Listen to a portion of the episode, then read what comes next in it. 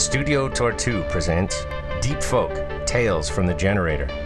Deep Folk is a first person adventure radio drama created using AI Dungeon Dragon Engine.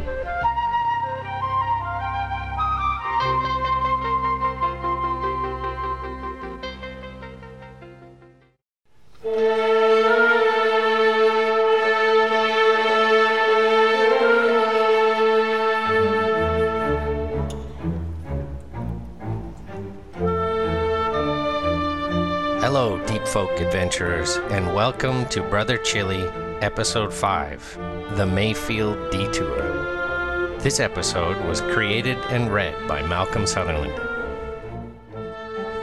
You are Brother Chili, a fry brother from the religious order of fast food. You and Brother Cola Open have managed to escape a deadly plot at your abbey and made it to the mainland. You have made a tough decision to part ways with the captain and his men and have joined forces with Father Peach, a friendly priest from the abbey in the town of Miller's Rest.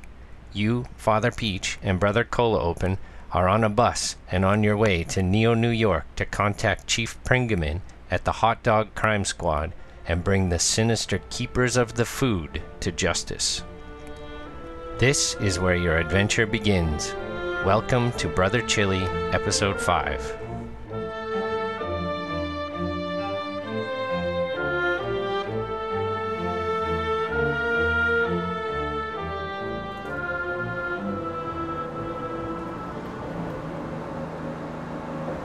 You awaken with a start when the bus starts to slow down. You need to stretch as your muscles ache from sleeping in the hard seat. Father Peach stands and stretches, looking through the window as the first hints of dawn begin to show on the horizon. We are almost at Mayfield. He says. We'll have to change buses there. He turns to you with a reassuring smile before turning to wake Brother Cola open. As he leans down, suddenly there is a loud fuss as Polly bursts squawking out of his hair. She flaps her wings desperately, trying to gain height before plummeting back down into the aisle. Polly's sudden outburst causes several passengers to wake with a start. Some shout in surprise as Brother Cola Open grabs for her, but she slips from his hands and instead flies straight out the open window. Almost immediately, Brother Cola Open is up and has convinced the bus driver to pull the bus over. Everyone on board wanders off the bus into the crisp morning air as Brother Cola Open chases down Polly on the side of the road. You stretch your legs and bend your back, trying to get the night's hard sleep out of your bones. You walk a few paces down the road and gaze out at the rising sun, which seems to be just hiding on the edge of the horizon, refusing to show its face. As you turn to walk back to the bus, you notice a large sign on the side of the road. It reads, Tin, 5 miles. You stare at the sign in confusion. You thought you were headed to Mayfield. Perhaps your eyes are playing tricks on you in the first light of dawn. You call the father over to confirm the name on the sign. He walks over from where he is standing with the rest of the group. You say, Father, are my eyes fooling me, or does that sign say tin when it should read Mayfield? Isn't that where we're headed? The father walks over to the sign and reads it. He scratches his head and turns back to you with a look of fear on his face, his eyes darting around to take in the position of all the other people milling about. Brother, we have somehow been played false. He says urgently. Get Brother Cola open. We must try to disappear quietly. You can see that all the color has drained from his face and he is clearly terrified. You look around. It is true that you're in a sparsely populated area, but there are a few houses visible nearby. A forested hill extends up on this side of the road, with a few farmhouses and fields visible on the other. There is also a field leading down to a lake. None of the other passengers seem to be paying you any mind, so you grab Brother Cola open by the arm as he finally manages to pick up Polly. Brother, you whisper urgently, we need to get away from here. I think we're headed into some kind of trap. Trap? He says, his eyes darting around nervously. I think we need to get out of here right now, you say as father hurries over towards you. We do not want to be on that bus when it arrives in Tin. Quickly now, into the underbrush. He points towards the forested hill.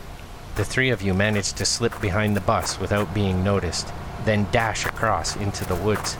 You hurry through the bracken among pine trees as the steam of your breath condenses in the cold, early morning air.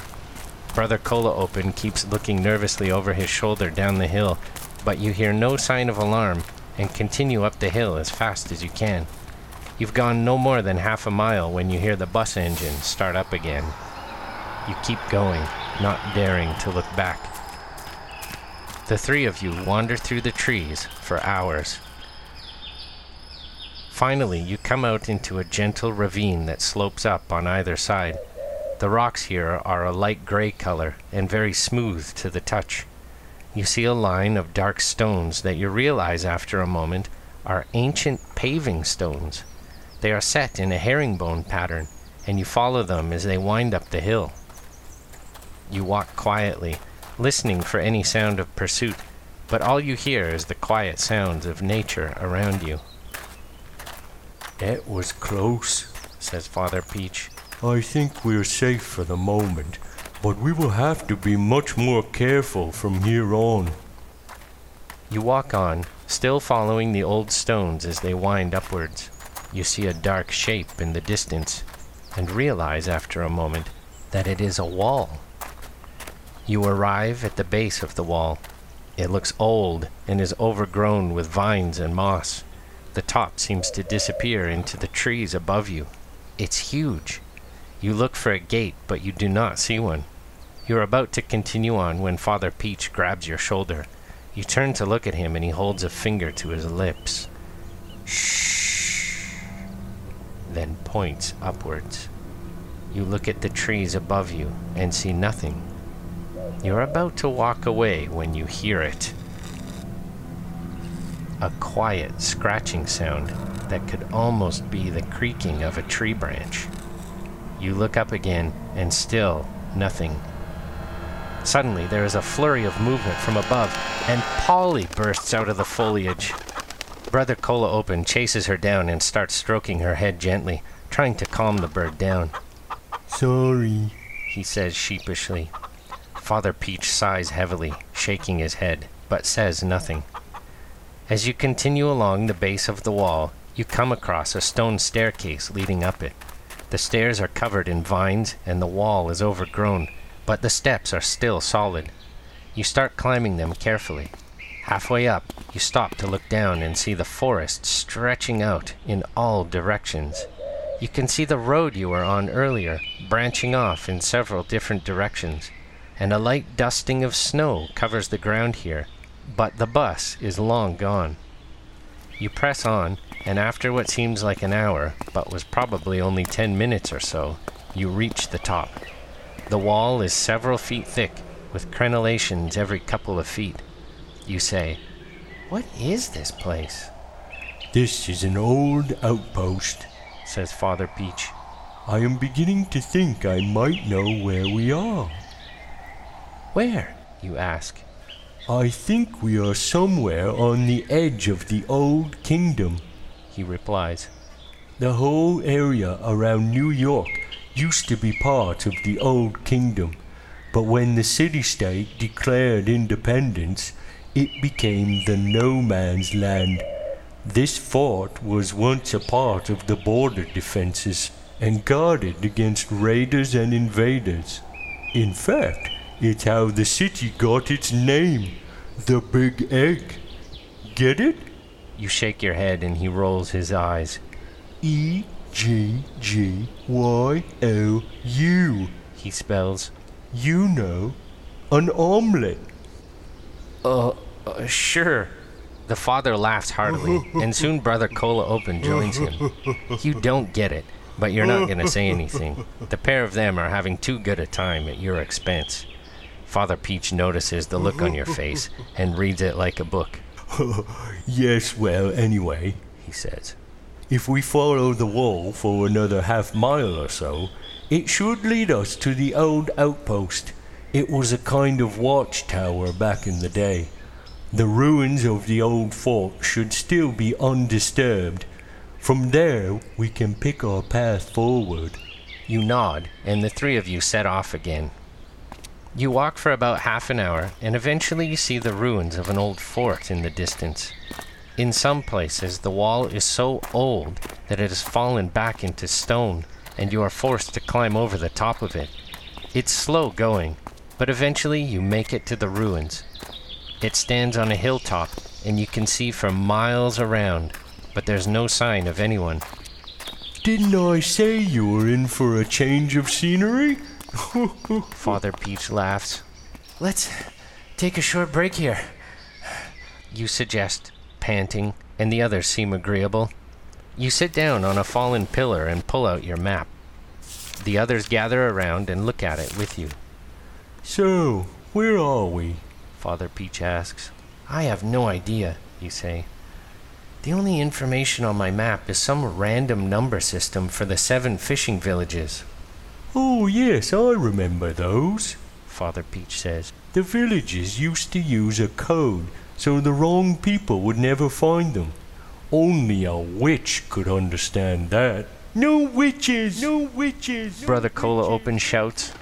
A flock of birds in a nearby tree take to the sky, frightened by his cry. Polly squawks in agitation, but stays in place on his shoulder. Father Peach rolls his eyes. Don't worry, brother. Father Peach says. I may be no witch, but I think I can decipher these numbers all the same. Father Peach looks at the paper and scratches his head. Huh. Okay, I don't get it. He admits. You're really not a witch? Brother Cola Open asks. I told you that already. Father Peach says. Now quiet down. Anyone within five miles of here will have probably heard that racket. You all turn back to the map and try to get a sense of the code. The numbers seem to be increasing as you go along, so you assume it's some kind of trail. You explain your theory of the starfish numbering system to Father Peach, who nods and says, Except that the number would obviously correspond to Starfish Tower in Miller's Rest, and not the village tin. You nod. That's probably right. The starfish is a clue referring to Miller's Rest, Except for one problem. Father Peach says. Captain Toller and his wife are from Tin. Why would she have the locket from Miller's Rest? It could be some kind of, uh, final message from her. Yes. In any case, that would mean that we are here on the map, you say, pointing to a spot on the wall outside of what you think is probably Mayfield. As the three of you ponder the map, the sun creeps higher in the sky. We should keep moving, you say, remembering that Father Santuzo's men are out there somewhere and looking for you. You look out across the fields and suddenly feel very exposed. Father Peach gives you a considering look.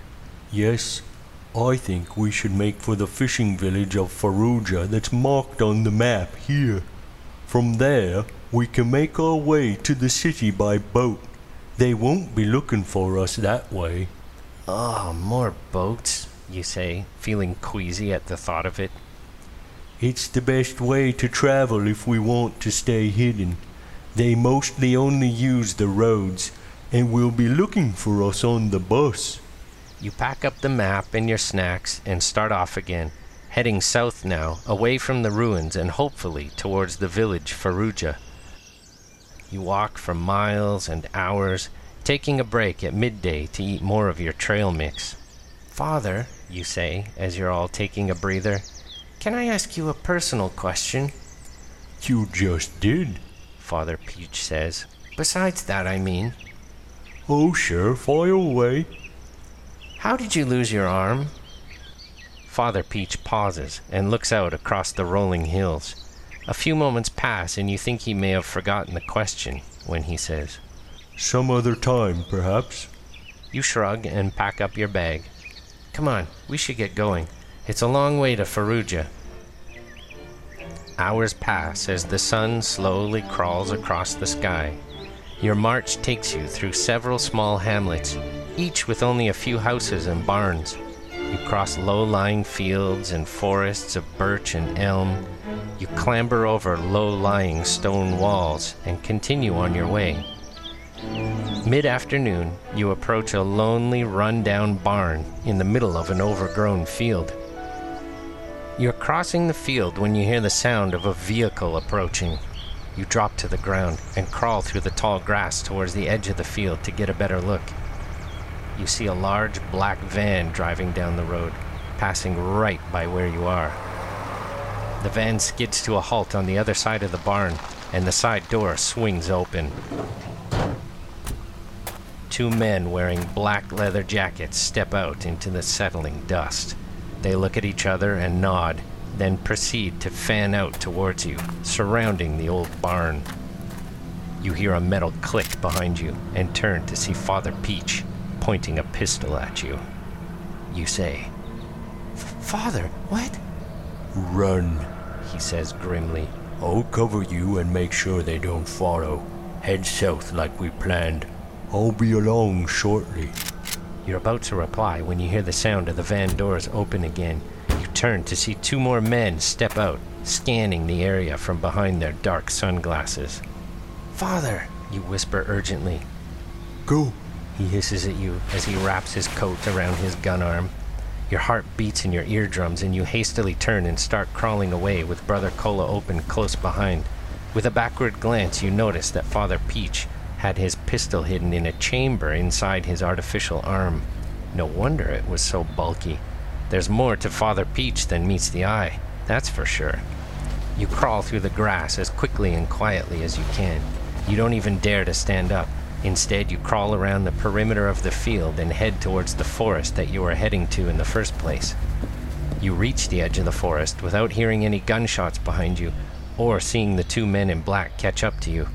You and Brother Cola Open quickly disappear into the woods. When you feel like you're a safe distance away, you turn back, but can neither see nor hear any trace of Father Peach or the goons from the van, This is bad. says Brother Cola Open. should we wait for him here? You wonder aloud. Brother Cola Open pauses a moment, as if pondering, then shakes his head vigorously.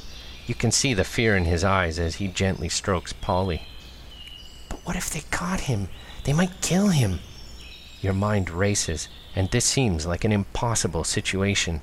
If you turn back, you will be risking everything, yet you don't want to leave Father Peach behind. We have to go back. You say, already turning around. Brother Cola opens sighs, but nods in agreement. You both turn around and head back. This time, you skirt around the field at the edge of the forest, dashing from cover to cover and keeping a sharp eye out. As you approach the old barn, you see the van parked next to it.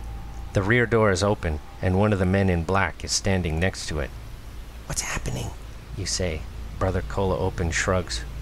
Do we go look? Maybe? There is only one man in view, and he is standing with his back to you. Maybe they haven't found Father yet. you say. But just then you hear a groan from inside the van, and there's no mistaking the voice of Father Peach. Cholesterol. They have him. You say grimly. Brother Cola Open nods, looking at you for guidance. You don't know what to do. The memory of killing those men on Imor comes rushing back to you, and your hands begin to shake with the thought of such horrible violence. But Father Peach is in danger, and you have to do something. We have to save him. you say with a gulp. You quietly make your way further along the tree line and soon can see inside the open door of the van. In the back, you see Father Peach sat in a plastic lawn chair. His hands are tied behind his back and, and duct tape has been wound around his mouth. The rear compartment is separated from the passengers by a metal wall with a thin opening in it. Through it, you can see three other goons in the front of the van, one of them talking on a phone. The guard outside looks over at Father Peach and laughs. You comfy? He says, and tosses his cigarette butt at Father Peach. It misses, but Father Peach doesn't look up. He looks utterly defeated. You turn to Brother Cola Open. We have to do something now. You look around the area for ideas. Just then, you see a stone lying under a tree. You pick it up and show it to Brother Cola Open. He nods. You turn back to Father Peach, a plan forming in your mind. You wait until the guard once again has his back turned. and then slowly sneak up behind him. Your heart hammers in your chest, and you start to feel lightheaded. As you get close, you wind up and throw the stone, sending it smashing into the back of his head. He crumples to the ground instantly. You hold your breath, waiting for the other men to jump out of the van. But they don't move. And after a few tense seconds, you realize that the van is soundproofed. The guard doesn't move though. He's out cold. You look at Brother Cola open and nod. You rush towards the van and look through the back door. Father Peach looks up at you, a glint of hope in his eyes. You quickly open the door and pull the tape off his mouth. What are you doing? He asks as you help him out of the van. Saving your life. You say. Father Peach stands and stretches before looking at you. Well, let's go. But they're gonna follow us. You say. We have to trap them or disable the van or something.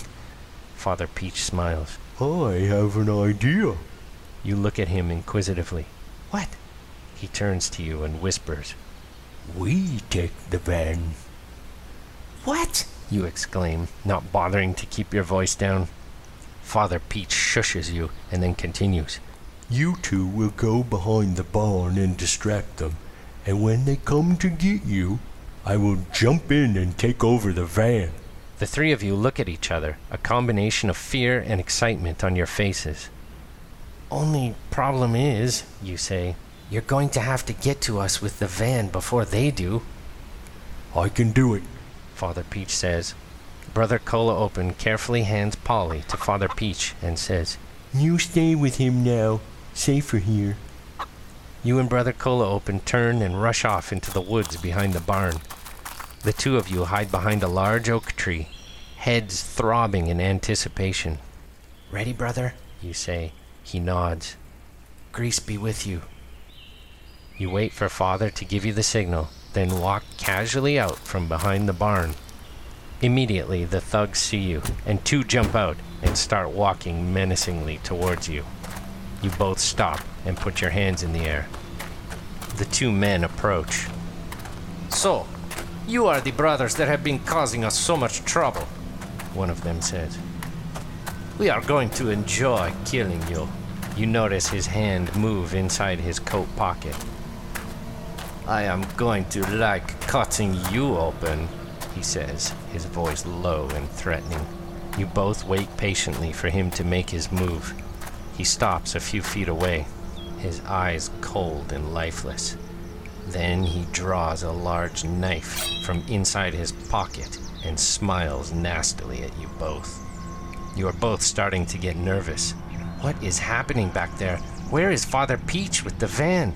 Brother Cola Open starts to whimper, which only seems to make the goon want to take his time even more. Yeah, beg me, big brother. He says to Brother Cola Open. The other goon shifts restlessly and says, You're a real sicko, Bruno. You know that? They don't call me Bruno the Butcher for nothing, Tommy. Finally, when you can't stand it any longer, you cry out. Father, where are you? The goons start to laugh, slowly approaching. Your father can't help you now, brother. Maybe I might take pity on you, though. Let you die first. Which one of you? He is cut off by the roar of an engine and the shriek of brakes as the van suddenly slams into the goons from one side, smashing them right through the wall of the old barn. The two of you jump back and stand there in shock for a moment, just staring at the wreckage. Then Father Peach gets out of the driver's seat. Come on, get in. He calls over to you, opening the sliding door. You and Brother Cola Open jump in the back, and Father Peach turns to you both and shouts, That was a nasty bit of business, eh? He shoves Polly into Brother Cola Open's hands and says, I'm sorry I didn't get here sooner, but as soon as I could, I turned the tables on that devil. Father Peach almost seems to be enjoying this, you think to yourself. What about the driver? You ask, almost fearing the answer. Father Peach looks over his shoulder at you, a grim expression on his face. it were him or me, He says darkly. the burger god what chose me this day. Besides, I've got more than a few tricks up this old sleeve. He laughs, tapping his wooden arm on the dashboard. Where are we going? You say. Father Peach smiles at you in the rearview mirror, then his face suddenly drops, stunned. You spin around and look behind you and are shocked to see Bruno, furious and bloodied, standing right behind the van. You shout, Let's get out of here! Father Peach slams the van into reverse and aims for Bruno, but he manages to jump in the open doors in the back of the van and holds on as Father Peach swerves the van wildly. The van careens out into a field, crushing the grain and bumping up and down on the rows of plants like a boat on choppy water. Help! Brother Cola open screams, trying to get under the seat. The van bounces along the field, narrowly missing a tree and doing its best to shake Bruno out the back door. Father Peach grabs a tire iron and hands it to you, shouting, Open the gate. You'll have to knock him out. You sneak a glance through the opening in the gate that separates the passenger area from the back of the van, and you see Bruno holding on for dear life as the open doors flap wildly behind him. Brother Cola Open is long gone, hiding under the seat. Offense! Father Peach shouts as the van careens through the field. You manage to flip open the latch on the gate and it swings back, smashing Bruno in the side of the face. He almost loses his grip but somehow manages to hold on. You watch in horror as he slowly pulls himself forward, grabbing the gate and using it as a ladder, dragging himself into the back of the van. You begin to panic, and Father Peach says, The tire iron! Use the iron! You nod and try to position yourself so you have room for a clean swing when he gets within reach. Bruno! Father Peach shouts, God loves you, and I love you. You can turn away from this evil path you are on. Bruno looks up at Father Peach, his face twisted into a sneer. Love? Love? Your kind lied to me my whole life, telling me there was God when you know there wasn't. No one knows about the nature of God, Father Peach shouts back. not even the dawn. With that, the van smashes through the fence and swerves wildly before straightening out along a road leading away from the farm. Bruno is thrown back into the rear and almost right out the back of the van. Father swerves to avoid an oncoming car, but again, Bruno holds tight with the strength of ten men. He pulls himself back up and he levels a murderous gaze on you, one that chills you to the bone. You see nothing but death in his eyes. No one knows about the nature of God? Bruno screams, his voice breaking and shifting into a guttural growl.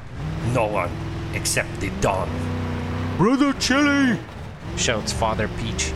Your trance is broken and you swing the tire iron down on Bruno's hand, cracking the bones. He lets go, falling out the back of the van. You look behind you and watch him tumble and roll into a ditch, wondering how anyone could survive such a blow. You drop the tire iron, and with shaking hands, you close the gate, locking it back in place. You slide into your seat as Father accelerates away down the road. Brother Cola Open slowly peers out from his hiding place under the seat, Polly cradled in his arms. I think we're safe now. Father Peach says. Did. did I do the right thing? You ask, as adrenaline drains from your body. We did the only thing we could do. You did good, brother. He says, and you notice how different Father Peach seems from all the other priests you've known. It's like. it's like he has some kind of spark, a fire in his soul. It may be that he's been smothered by years of church dogma and rules, but it's still there, burning brightly. You can see it in his eyes as he looks back to you and says, Brother Chili, Yes, Father, you say. thanks for coming back for me. Of course, Father, you smile. We couldn't leave you there, It was a stupid thing to do, he says. but I'm glad we're all safe now. You two may be naive, but you're good men, and I know you'll see this ordeal through to the end. You look at Brother Cola Open. We will, Father. For a time, you drive in silence. The father seems lost in thought when you turn to him and say, Father, Yes, brother. do you think I did the right thing? Leaving the captain, I mean? Father Peach is silent for a few minutes and then says, You did what you thought was right, just like the rest of us. That's all any of us can ever do. And anyway, I think we all might just be fighting the same battle. You sure don't talk like a priest, Father Peach, you say. Father Peach gives a dry chuckle. Yeah, well, I'm also just a man, like you and Brother Cola Open. You nod, not sure if you understand his meaning. You think of the captain and Tom. You wonder where they are now and if they're safe. The Don's men are clearly dangerous. Bruno was like a demon in human form. You shudder at the memory of his murderous gaze, those cold, dark eyes. You draw strength, though, from the knowledge that you saved Father Peach and have a duty to see this through. Father Custard must not have died in vain. You promised him you would find Chief Pringaman in Neo, New York, and bring Don Linoleum to justice. But what about the keepers of the food? The evil Father Santuzo said that the Don worked for them, which would mean that the keepers of the food have even more power than you thought. You take a deep breath, trying to calm your mind. There will be time to think things through once you reach Neo, New York. For now, though, you should get some sleep.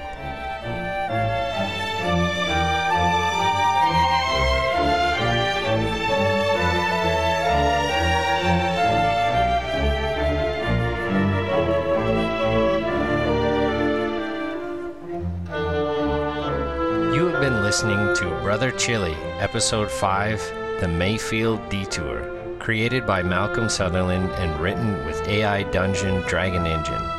This episode of Deep Folk Tales from the Generator is a Studio Tortu production and was recorded in September of 2020.